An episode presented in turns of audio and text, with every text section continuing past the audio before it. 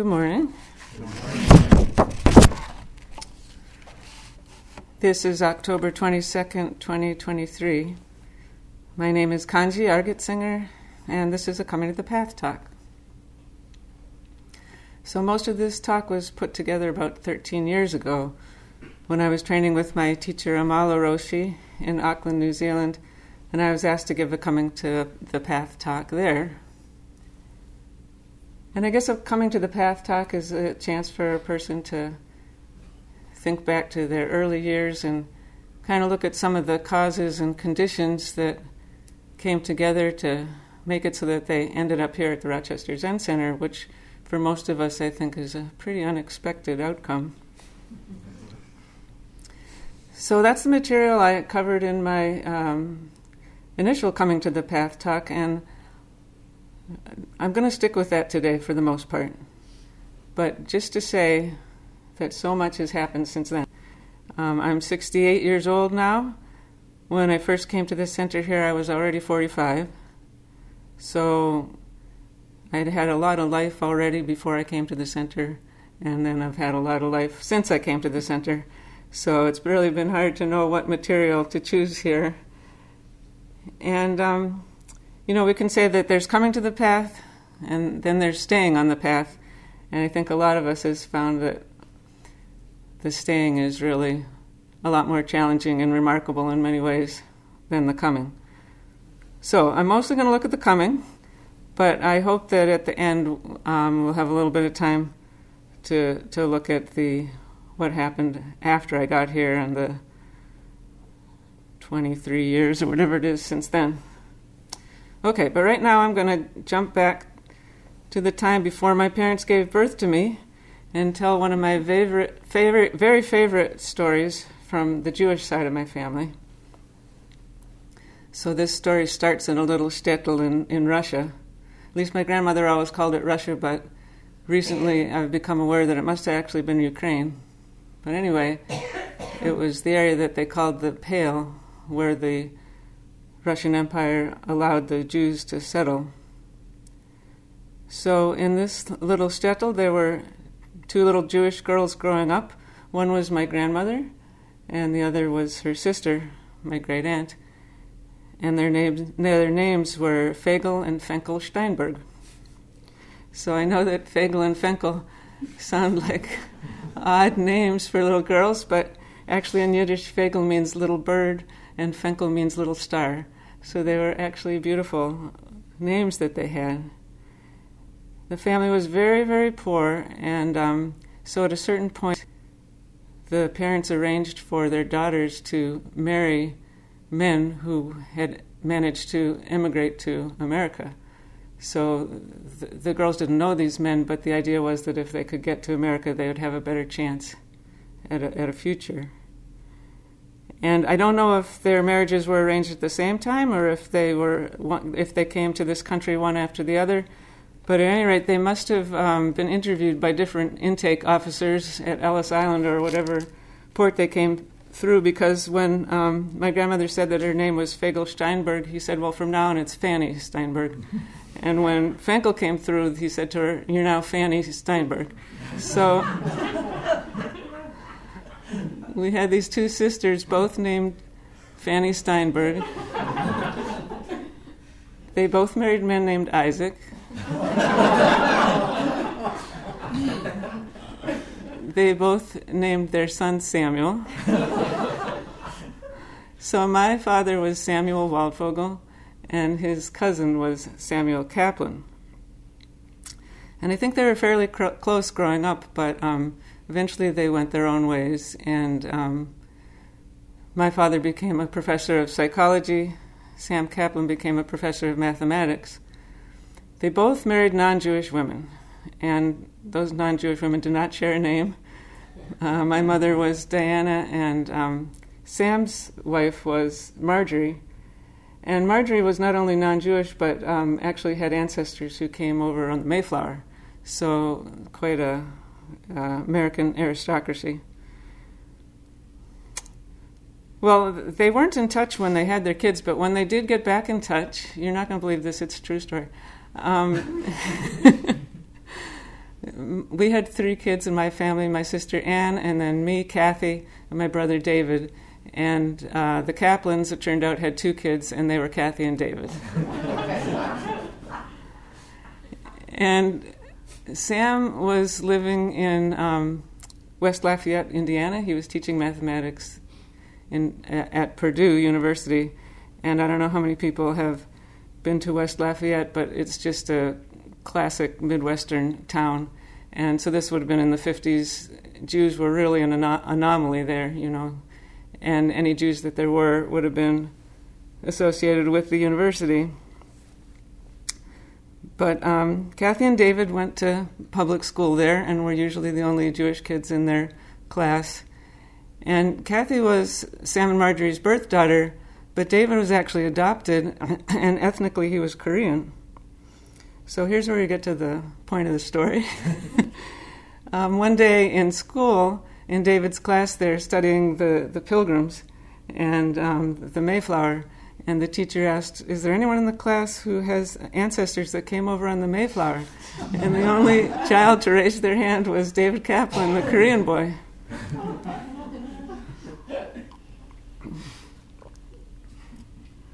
So, anyhow, the reason that I start with that story is because I feel like it, it, it tells us something quintessential, not only about America, but about the religious environment here in America, and certainly the religious environment that I was born into. My father was raised as an Orthodox Jew, and my mother was born into a tight knit Icelandic community in Winnipeg, Manitoba. They were staunch Lutherans. So we could say that both of these communities were maintaining religious traditions that had doubtless been unchanged in Europe for centuries and centuries. But once they came to America, everything was up for grabs. And there wasn't a lot of chance that the kids were going to stick with the traditions that they were raised in. And I think that's still true in our country. I don't think a lot of people tend to follow the same religious path as their parents. Excuse me, I'm having the same problem we had last week.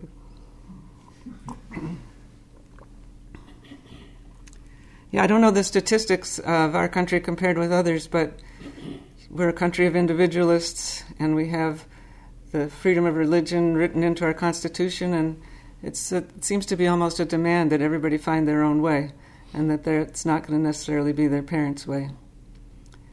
And I remember in my first years of school, we'd always start the day by saying the Pledge of Allegiance, and then the 23rd Psalm, and then the Lord's Prayer. And this was public school, but um, I, I, grew up in a suburb of Boston, and in Massachusetts at that time, prayer in the schools was still legal.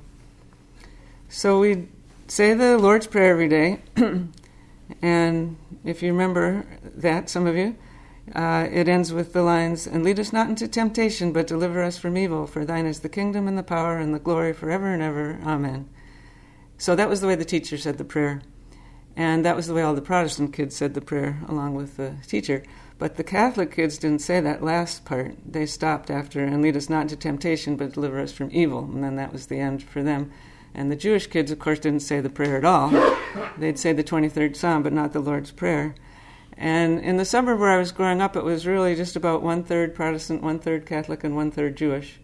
So you knew who you were, you know, from the beginning. And, and there was, it was again, there, was, there wasn't one way. It was clear that different people had different paths, and that was kind of an open question.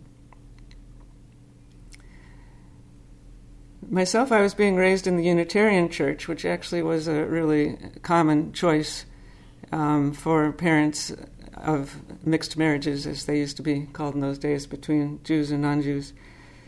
So, since I went to the Unitarian church, I would say the Lord's Prayer along with the teacher in the Protestant way, but always with the awareness that I was Jewish too. So was, there was just a kind of kind of a question there from the beginning. As far as the Unitarian Church itself, I, I have really fond memories of it. Were, it was kind, ethical people. They were very concerned with social justice. And I also very much felt that I was part of a church family there. I was really bonded with the kids that I sang in choir with, and um, my choir director was a was a musical mentor for me, and many of the adults there were just sort of informal mentors for me as I grew up. Just um, seeing their intellectual curiosity and their commitment to advancing what we called then the brotherhood of man. Um, it was good, and I think it also offered me a kind of gentle, free spirited, free, a kind of gentle, free spirited introduction to Christianity without all the baggage and hellfire that was going on in so many other sects. But there weren't a whole lot of kids enrolled in the Unitarian school at that time, and um, because of that, there, there weren't enough resources or enough children to have a separate Sunday school class for each grade. So we used to get combined together in different ways.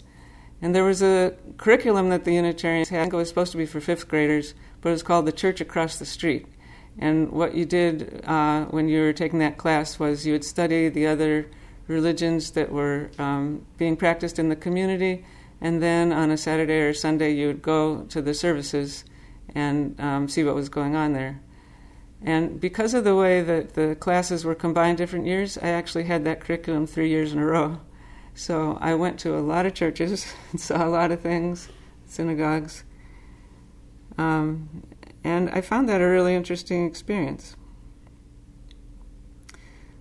Uh, my own parents, although they chose the Unitarian Church for us and, and attended, as far as their own spiritual life was concerned, I think the um, best term for it would be they were like post religious they had left Orthodox Judaism and um, strict Christianity, and that was liberating for them. They met when my father was teaching psychology at Wayne State University in Detroit, and my mother was one of the students in his class. That was also okay then. Um, and their circle of friends was very left wing, intellectual, Jewish, socialists, communists, Freudians. They were Freudians, or at least they weren't behaviorists. I would say, if anything, their um, religion was psychology, and for them, behaviorists were like the Antichrist, you know. and they didn't have kids after they were married for about eight years. So I think their lifestyle was kind of bohemian. They moved to Boston, where my father uh, was an adjunct professor at Harvard, and my mother worked as a social worker at the Judge Baker Guidance Clinic. Clinic. But by the time I was born, I was the second child. They had moved to the suburbs and settled down. We lived in a suburb where there were a lot of professors, a lot of academic families. So they settled down there, and, and I guess they should have lived happily ever after, but that's not what happened. What happened actually was that my father died. And he died when I was five years old. My older sister was nine, and my little brother was just two. And he died of colon cancer. So he was quite ill for about a year before he died and was in and out of the hospital, uh, mostly in at the end of that time.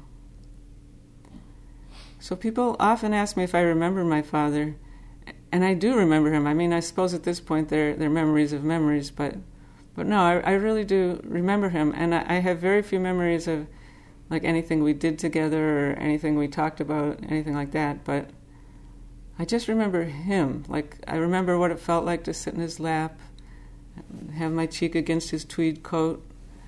I remember his scratchy face when he'd come home from work with five o'clock shadow. I remember the way his voice sounded, the way he smelled. So it, it's like him, I remember. I'm sure if he walked in here and, and spoke, I, I, I know just what his voice sounded like. But one specific memory that I do have, um, which is, was just a horrible memory, was, as I said, he was in the hospital that last year, and um,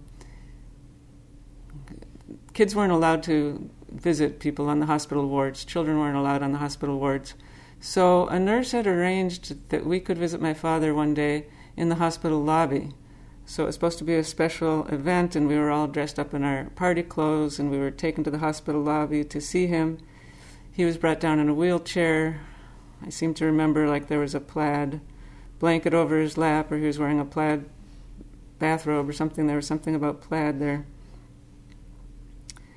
And um, we had a chance to visit with him in this lobby. It was a it was a public space. People were looking at us. I was just totally freaked out. We didn't know what to what to do or say.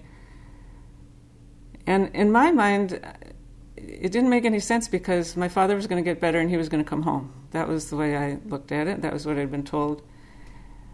Um, but of course, I realize now that he never did come home after that, and that uh, this had been arranged because people knew that this was the last time we'd ever see him. And even though I didn't know that, I think you know I picked up on it, and that's why I have just this vivid, horrible memory of what what an awful, awful experience that was.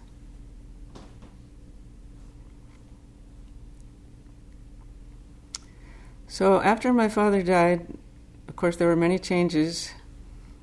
Uh, my mother went back to work, and my grandmother and great aunt from my mother's side of the family, so that was the Icelandic side, they moved in with us uh, in order to help take care of the kids so that my mother could go back to work. But more important than those sort of external changes was the internal change in me. At, at the age of five, I, I had really encountered the great matter at close hand, seen death up close, and know I knew that it was a reality. And um, I felt like it was a secret that I had that the other children didn't have. Like the other kids didn't know this. They, they seemed sort of simple to me in some way. Um, it made me feel different, and I often felt em- embarrassed if people would find out that I didn't have a father, but also just different. I knew something that other kids didn't seem to know. There was another family in our church who had kids around the same age as us, and their father also had died. So the mothers got friendly, and we used to go on vacations with them sometimes. And um, it was it was so good to be with those kids. It was like they were our compatriots. You know, you didn't have to explain anything; they understood what what was going on. And I think it's really interesting that um, many years later, when I got married, uh, my husband also lost his father when he was tiny. And uh, I think that just gave us a baseline of understanding. You know, we, we were coming from the same place.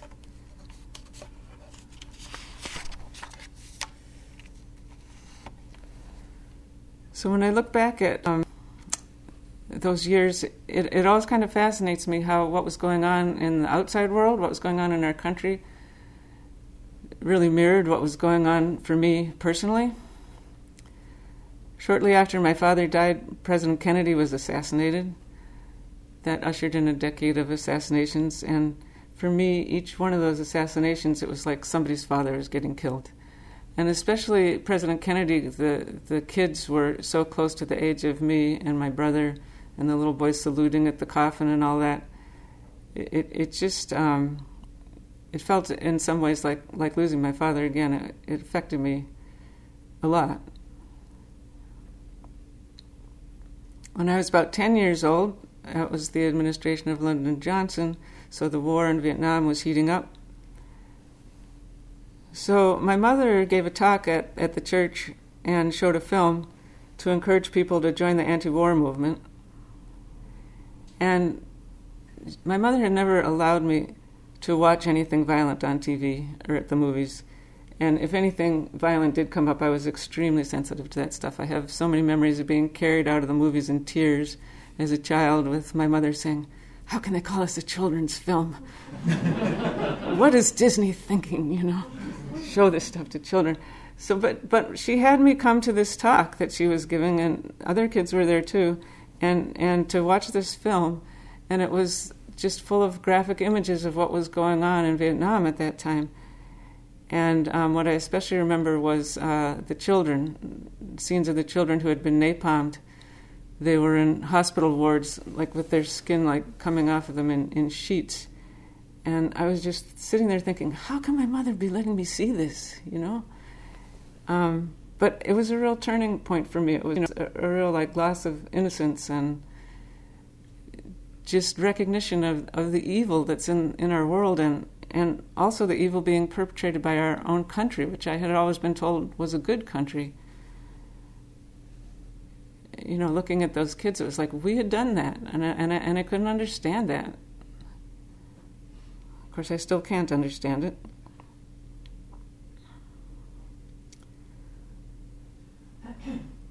But as the 60s went on, it was the time when I was a young teenager, and all sorts of internal chaos and rebellion that was going on with me seemed to just be mirrored by the external chaos of the war and the chaos that society seemed to be spiraling into with uh, riots in the streets and the anti war protests. I lived near Harvard Square, and that was where I used to hang out and make pocket money by hawking alternative newspapers. And it was the, the era of Timothy Leary. You could always smell the marijuana floating by on the breeze.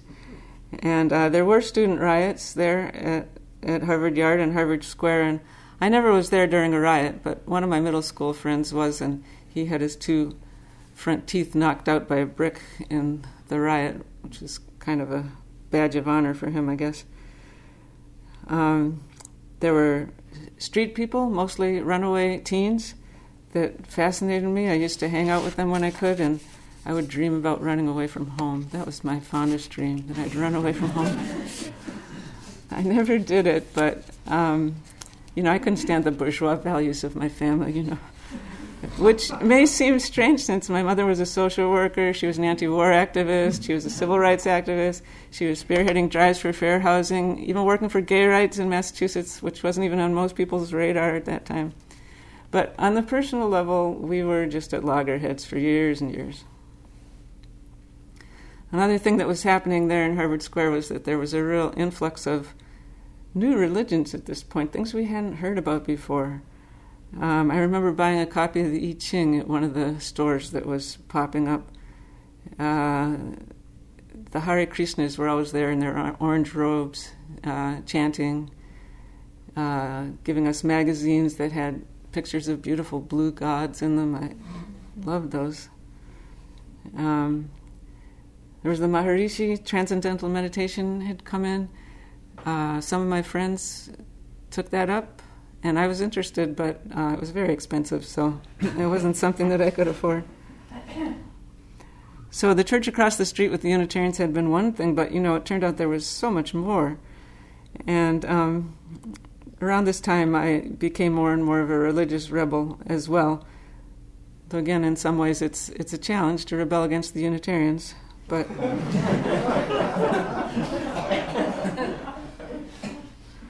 But when I was 12 years old, I announced to my mother that I was not going to Unitarian Church anymore. I said, It is not even a religion, they don't believe anything, and I'm not going. So um, that was the end of that, at least for then.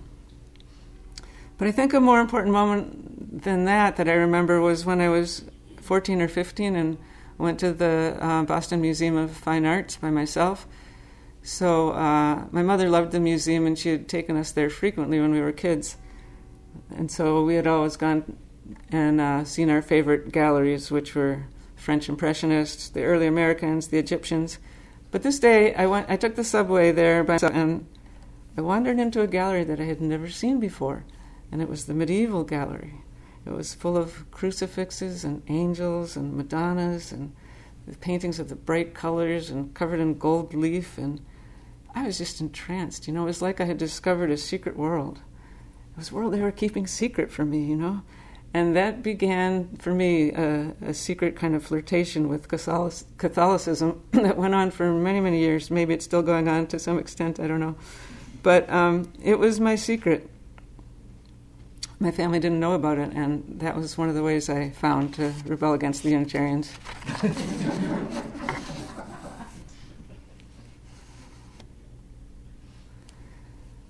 So I never did run away, but the closest I came to that was when I graduated from high school. I bought a $99 bus ticket that let you ride the Greyhound bus for three months, go wherever you wanted to go.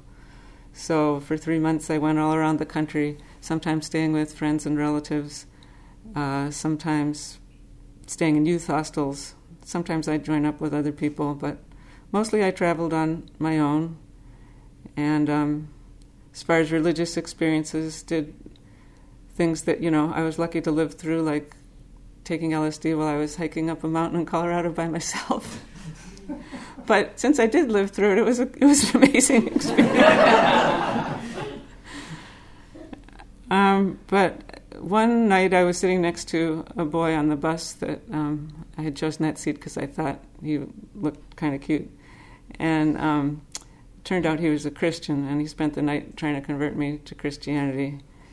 And uh, that began a theme in my life that I always seemed to have someone in my life that was trying to convert me to Christianity.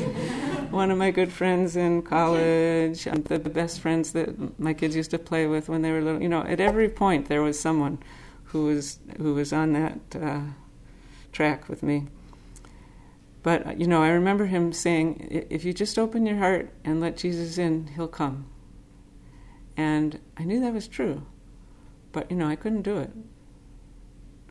So um, another thing, though, that I did do was when I visited Santa Fe, I went to the oldest church in the United States, which is there. It uh, was a Spanish mission church, of course. And um, I bought my first rosary and a booklet about how to pray the rosary and how to make novenas. And I found out that, you know, if you pray a certain number of rosaries and make a certain number of novenas. You can make a request of Mary, and it's going to be granted. It never fails. And I started doing that, and it actually it never failed. But I didn't do it for very long because I figured out that we don't know. Even though I had tapped into some power in the universe, I I realized that I did not have the wisdom to know what to ask for, and some of the things that I requested did not turn out well. So I just realized that. Um, that wasn't that wasn't the the way to, to go. That wasn't the way to pray.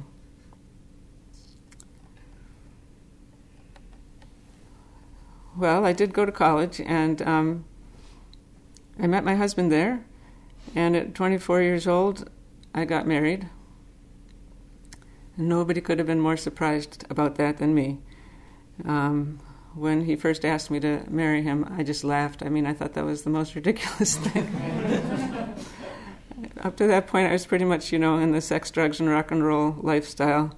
And I didn't know anyone that was married. None of my friends were married. I'd never been to a wedding. My own wedding was actually the first wedding that I ever went to. And um, yeah, I guess he must have been pretty persuasive because I did it.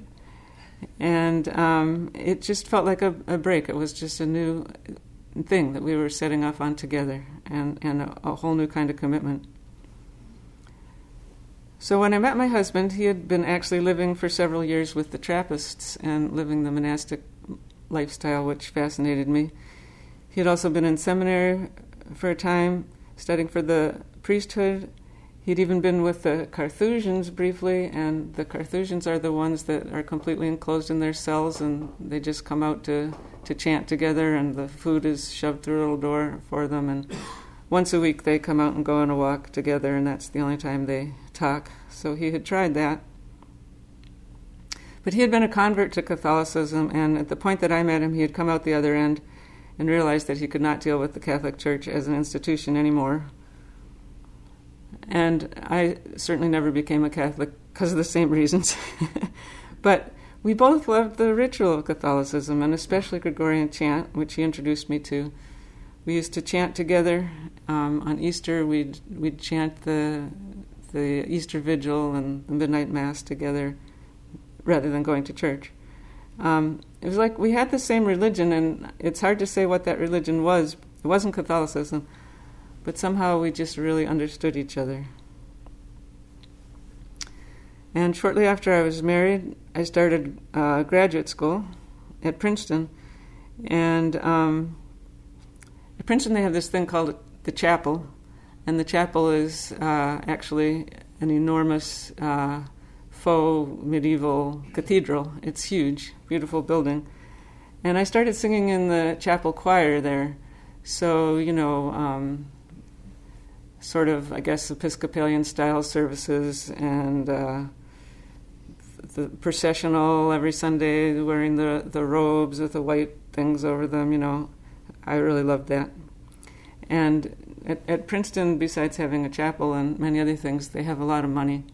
And um, one of the things that they would do is they would send the choir on a trip every couple of years.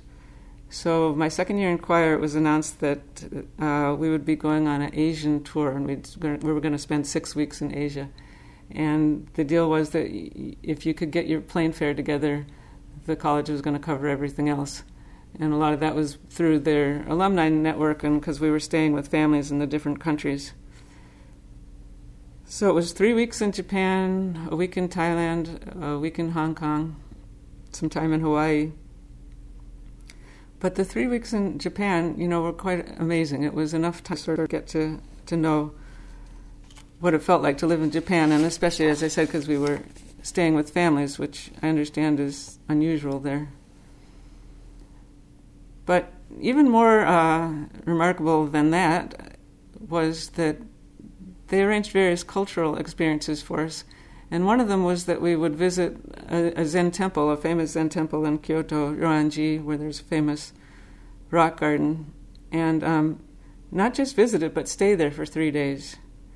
And in that temple, they had never let anybody come to train or to stay there that didn't have some kind of Zen background, but somebody from Princeton talked them into this. And so they had these 50 American college kids descend on them. And they gave us Zen training. We wore blue robes, uh, that was their color for lay robes. Uh, they taught us how to sit, they used the stick. We worked, we swept the paths, cleaned the zendos. We learned how to do oryoki meals. Um, it was like a little mini sesshin for three days. Slept on futons. I mean, I was so blown away by this whole experience. The sensei was wonderful. He gave us teachings. I mean, I had studied Buddhism a little bit in terms of college coursework, but, you know, as we know, reading about it is not the same as actually doing it. And so it, it was a really dramatic experience. Um, one thing I remember is that during a question and answer period that we had, there was an altar there that had like a. Um, it didn't have a figure on it. It had a rope. I don't know if people have ever seen an altar like that. It was it was like a rope tied in a certain kind of a knot. Like I remember it as an orange and golden rope. And one of the students asked asked the sensei, "What does that rope symbolize?" And he said, "Nothing." And all the trainees, the, the Japanese trainees, burst out laughing. They thought that was the funniest thing they'd ever heard. And we were going like, what? What's, you know, didn't get the joke. But I always remembered that. I thought of that again when I started on Mu. So, though it was, you know, a, a, really important experience, it wasn't one that I did anything with um, any more than I signed up for any church or you know any any religion that I had been exposed to up to that time. I'd been exposed to a lot of religions, but none of them uh, were mine. And just around that time, I had a, a, a good friend. She was actually an old friend from middle school, uh, who happened to be living in Princeton during the years that I was there. So we reconnected, and we were spending quite a lot of time together. And during those three or four years of our renewed friendship, she she was Jewish, but she became um, more and more seriously Jewish as those years went by. Mm-hmm. And at the end of the time, she finally uh, converted uh, to a Hasidic sect. She had a rebbe, and um, eventually she had a marriage arranged arranged in that group. And um, I guess to this day, if you call the home, the, the uh, answering machine is still in Yiddish. So she um, just completely turned her life around. And I was watching this happen and was kind of disturbed by it in a lot of ways because a lot of the things that uh, this Rebbe was teaching were completely irrational from my point of view. And um, she was keeping kosher more and more seriously, so eventually, when she came to my place, she wouldn't accept anything from me except water, and it had to be in a paper cup. Um, and um, she was spending time trying to convince me that the Jews in general and her Rebbe in particular had a special corner on the truth. And I said to her, you know, I don't, I don't believe that. And she said to me, well, what do you believe? And I said, Well, I believe that, here we go with the cliche. I said, I believe that all religions are like different paths, but they're all leading up the same mountain. And she said to me, Well, that might be true, but if you don't get on a path, you're never going to get up the mountain. I was like, Oh.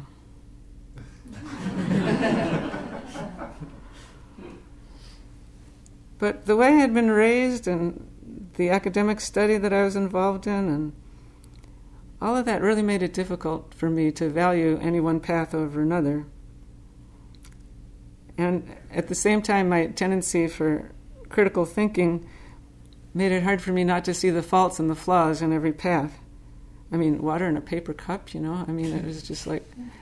But if I wasn't going to work with some of those faults and flaws, you know, I, it, it made me realize, well, how was I going to get up that mountain? So eventually it was a question I was going to have to face, but not yet.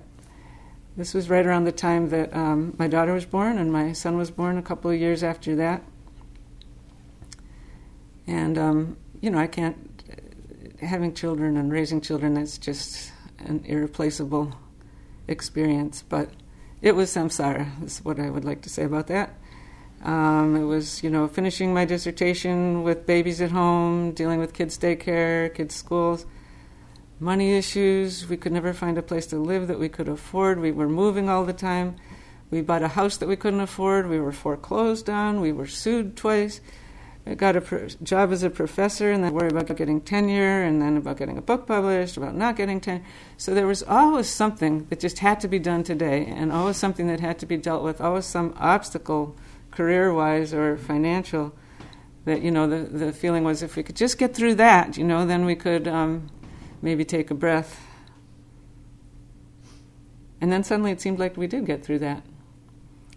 Um, so that now we're at the year 2000 and my children were teenagers now, young teen- teenagers. So anyway, not needing the kind of constant hands-on care that little ones do.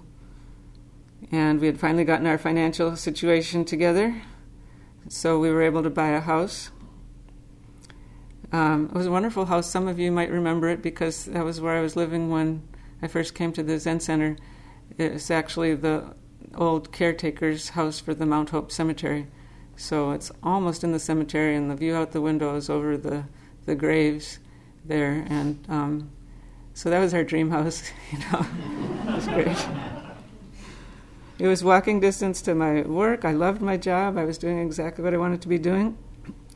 And, and we often hear that, that people come to the Dharma because of some loss in their life or some tragedy that sort of brings them up short. But then for some of it, it's just for some of us, it's it's just the opposite. for me, it really was like I had that whole samsaric thing down. You know, I had the right job, the right house, the right family, everything I'd wanted. so then, you know, why am I still so unhappy, so dissatisfied? How can I be unhappy when I'm so fortunate?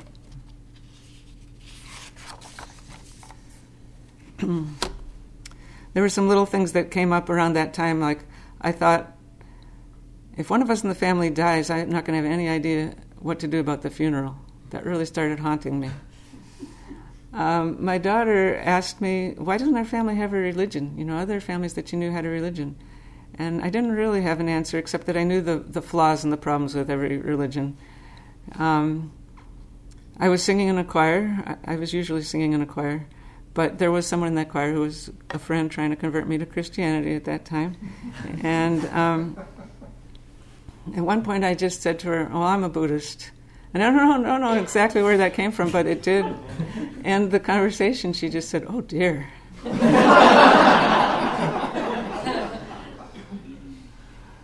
so it all sort of came to a head for me in a real night of angst, dark night of the soul. I, I didn't sleep all night. I just was wrapped in a blanket, looking out over the gravestones, and just trying to figure it out. You know, like what is this all about? What does this life mean? I, I just didn't know what to do. The, the Tibetans have what they call the preliminary contemplations, or the thoughts that turn the mind to Dharma. And those thoughts are the unsatisfactoriness of samsara, the certainty of death, the uncertainty of the time of death, and the importance of wisely using whatever time we have. So I didn't have any of that Dharma vocabulary that night, but that's what was going on for me. It was like I had discovered those contemplations that are supposed to give energy to your practice. So in the morning, I said to my husband, the most important thing in life is religion, and we have to get a religion. And it says in the Bible, by their fruit, by their fruits ye shall know them. And the only people I see putting out good fruits in this country are the Quakers and the Buddhists. So we have to choose one of those. and if you don't really want to go with either of those, I'll consider the Episcopalians.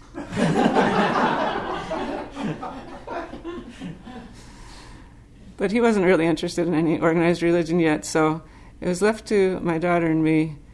She had gotten more and more interested in Buddhism and um, wanted to find a Buddhist youth group to join. And um, when I called the Zen Center, lo and behold, they were just starting one. So I was finally ready to get on the path.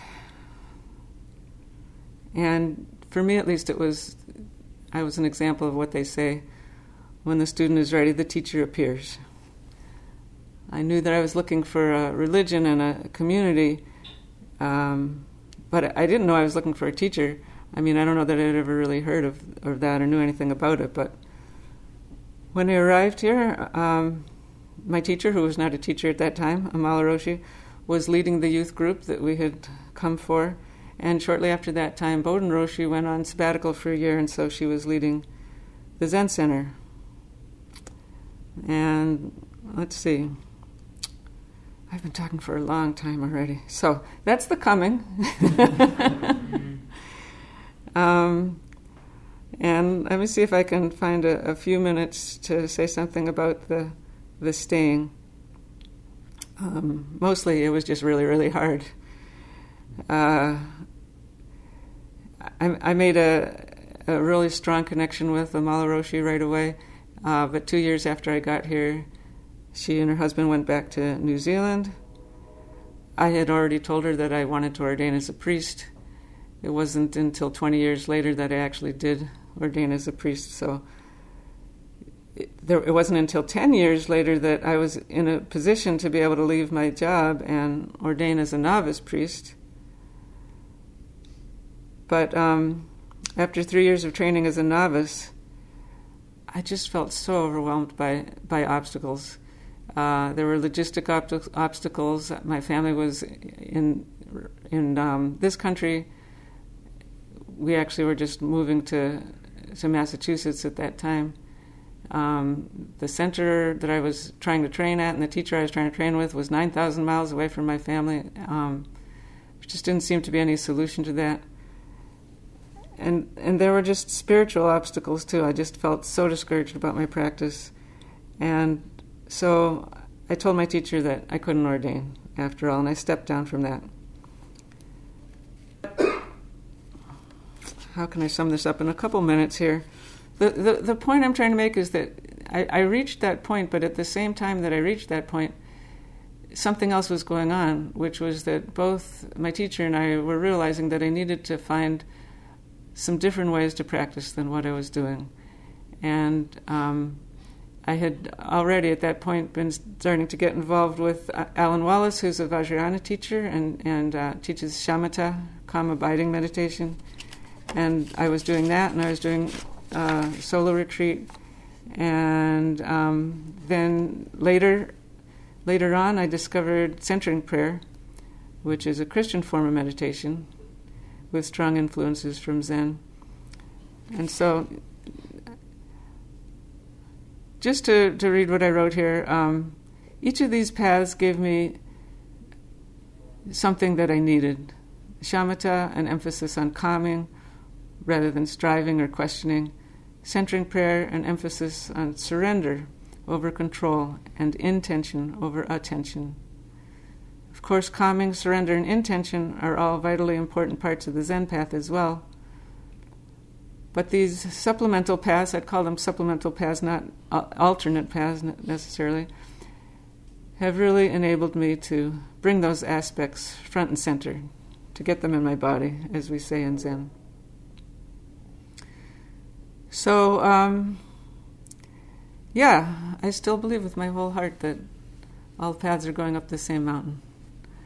And um, at the same time, we have to find the right paths. We have to be willing to wander onto another path at times if that's what we need. Um, and we start to realize that there really isn't a path because we're already there. So I was going to end with a verse from Dogen, which I guess we barely have time for. Um, so, treading along in this dreamlike, illusory realm, without looking for the traces I may have left, a cuckoo's song beckons me to return home. Hearing this, I tilt my head to see who has told me to turn back. But do not ask me where I'm going as I travel in this limitless world where every step I take is my home.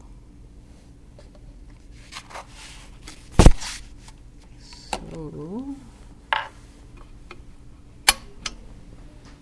think we have time for questions we a little bit. We do have time, so Joe's going to do a little bit of tech setup, and we're going to try something different today too.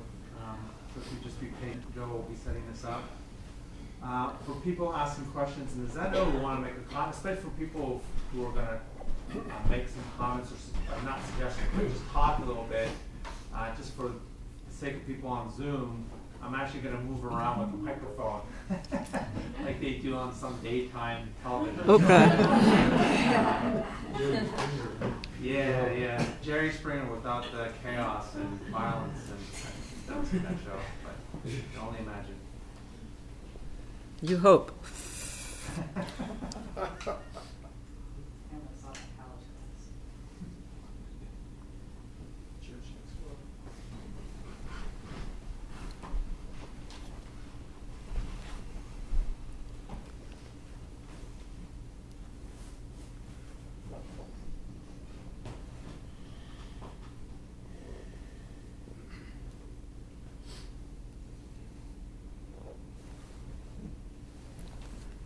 actually, this cushion is kind of slippery. Kanji, um, while on this trial, you can ask her a question.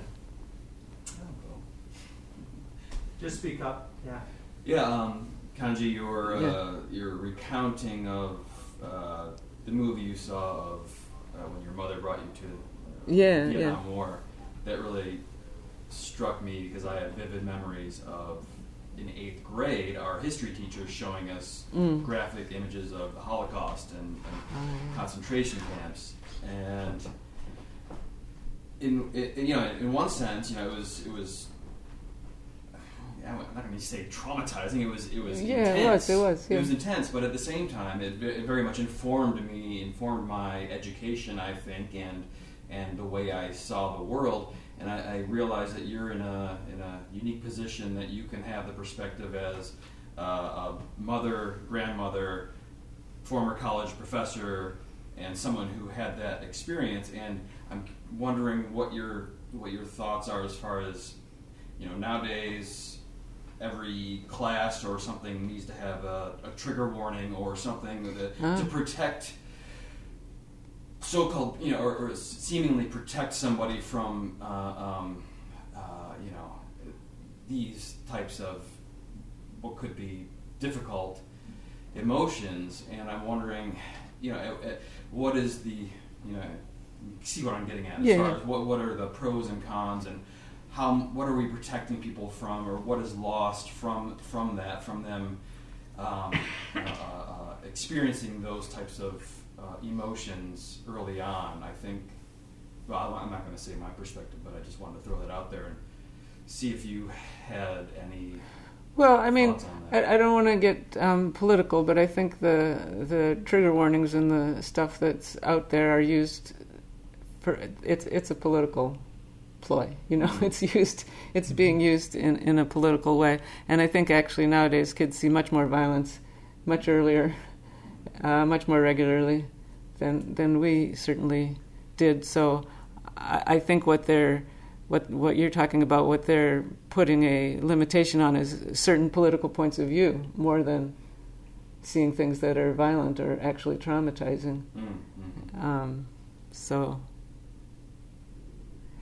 yeah, I think that it's all, you know, of course, I, yeah, I've raised kids. I, I have a granddaughter right now who's at a Jewish school. Which is an absolutely wonderful school, and, and my my daughter and her family's conversion to Judaism has been just a, wonderful blessing and a great thing for them. But to see the stuff that her school is putting out at this moment, you know, it's not. Yeah. Mm. So so I think that um, things have to be age appropriate as much as you can, and then at some point, yeah, we all have to find out some of what actually is go- has gone on and is going on. Just raise your hand if you have something to say. So when were you able to now make that, uh, make that commitment to uh, being a priest? Uh, when you- Last year. Last year, was it a kind of freedom thing that, or? Um, well, I had stepped down from my novice period, as I said, and then um, gradually I kind of changed my mind Oh, okay. and, and thought, well, I really made a mistake there. I really blew it. Mm. And um, so I started trying to get back on the path, but I mean, on the priesthood path. But um, then it was my teacher who wasn't so convinced by that. yeah. And so then I decided to, that that's okay. I'm going to do the lay ordination. So I did the lay, the lay investiture in 2018. That part I was reading from at the end was actually something I wrote for that occasion. And um, Chisai and I uh, both did the lay ordination, and um, you know she was there at mine, and we supported each other, and um, yeah. So then you could have knocked me over with a feather when. You know, I always kept doing Dokusan with Amala Roshi all these years, and never stopped. Mhm. um, so either I, I would be in New Zealand or we'd do it long distance. Mhm. Yeah, one day she just said, "Well, I'd like to ordain you," and I was just completely flabbergasted because I thought I had given all that up, you know. so that's how that happened. Yeah. Wow. All right, just want to see, uh, before uh, Luke uh, asks a question, their question, I just want to check in with Zoom, see if anyone has any questions or comments.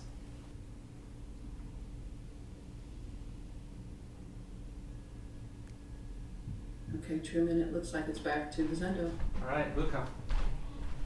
Thanks. Um, Kanji, thank you so much for your beautiful talk. Oh, thank you. Um, I really appreciated how you discussed just the, the messiness and complexity of spiritual life and practice Mhm. because I, I think the prevailing cultural narrative is that it's very cut and dry, it's very uncomplicated, it's kind of all or nothing.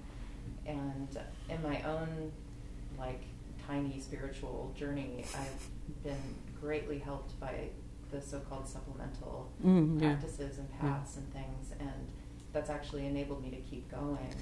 Right. And so hearing, you know, your long experience with that complexity, like embracing that complexity and it taking what helps you from different sources is really inspiring. So thank you for articulating it so beautifully.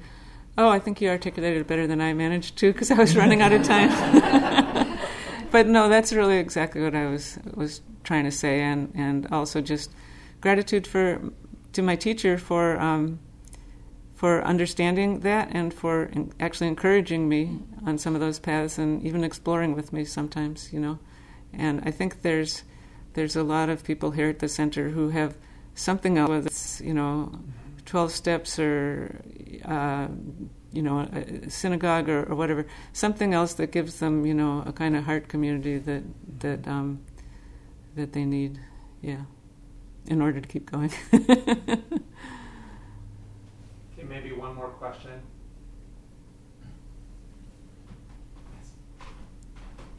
Um, Could you say something about um, how things are in uh, New Zealand, and the, the, the Sangha there? Um, things are much as they have been. Amala Roshi is on a three month sabbatical right now.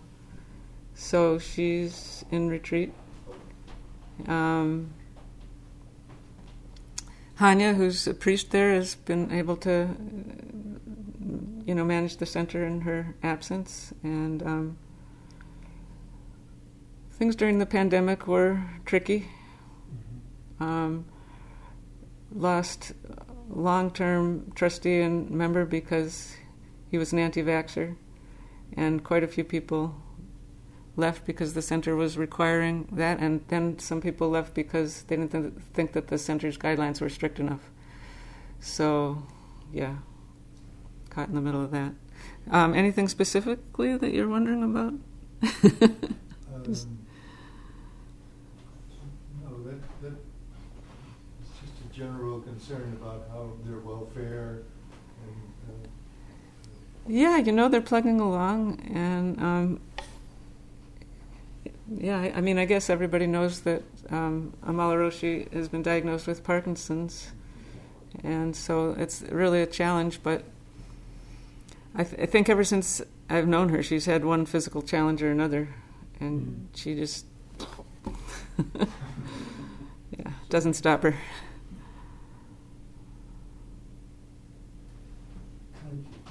Oh, hold on, James. Got them over. I can hold Um, what do things like uh, anti-racism? What does anti-racism? How, how, what is that? How does that make you feel as far as uh, as far as opening up, opening up into this this world of truth? Uh, and, and, and especially uh, what the Zen Center is doing, since we're exploring that uh, in, in current times and trying to make some connection with the community. Well, thank you, you know, for doing it. Um, in this iteration of my stay at the Zen Center, I haven't been involved, so you know, I'm I'm as guilty as anyone, while at the same time realizing that it's not something we can avoid, you know, and Mm. and we have to do the work. So yeah, we just have to keep trying. I don't know what else to say. Yeah, one of many things to pass gates. You talked about gates and things, uh, obstructions. Yeah, yeah, exactly. and, uh, Yeah. It's good to climb over them. Or, Yeah, and, and one of the things that, that did, you know, bring me to the center and to my teacher at the beginning was that, they, as well as a youth group, they had just regenerated the Buddhist Peace Fellowship at that time. And so there was a fair amount of political activity and social activity and um, yeah and then in other times in my life it's just been i just want to do my practice you know i don't Mhm. white privilege. Take advantage. it's terrible. Practice But always. yeah, yeah. Well, you're right. You're right. Yeah, it is practice.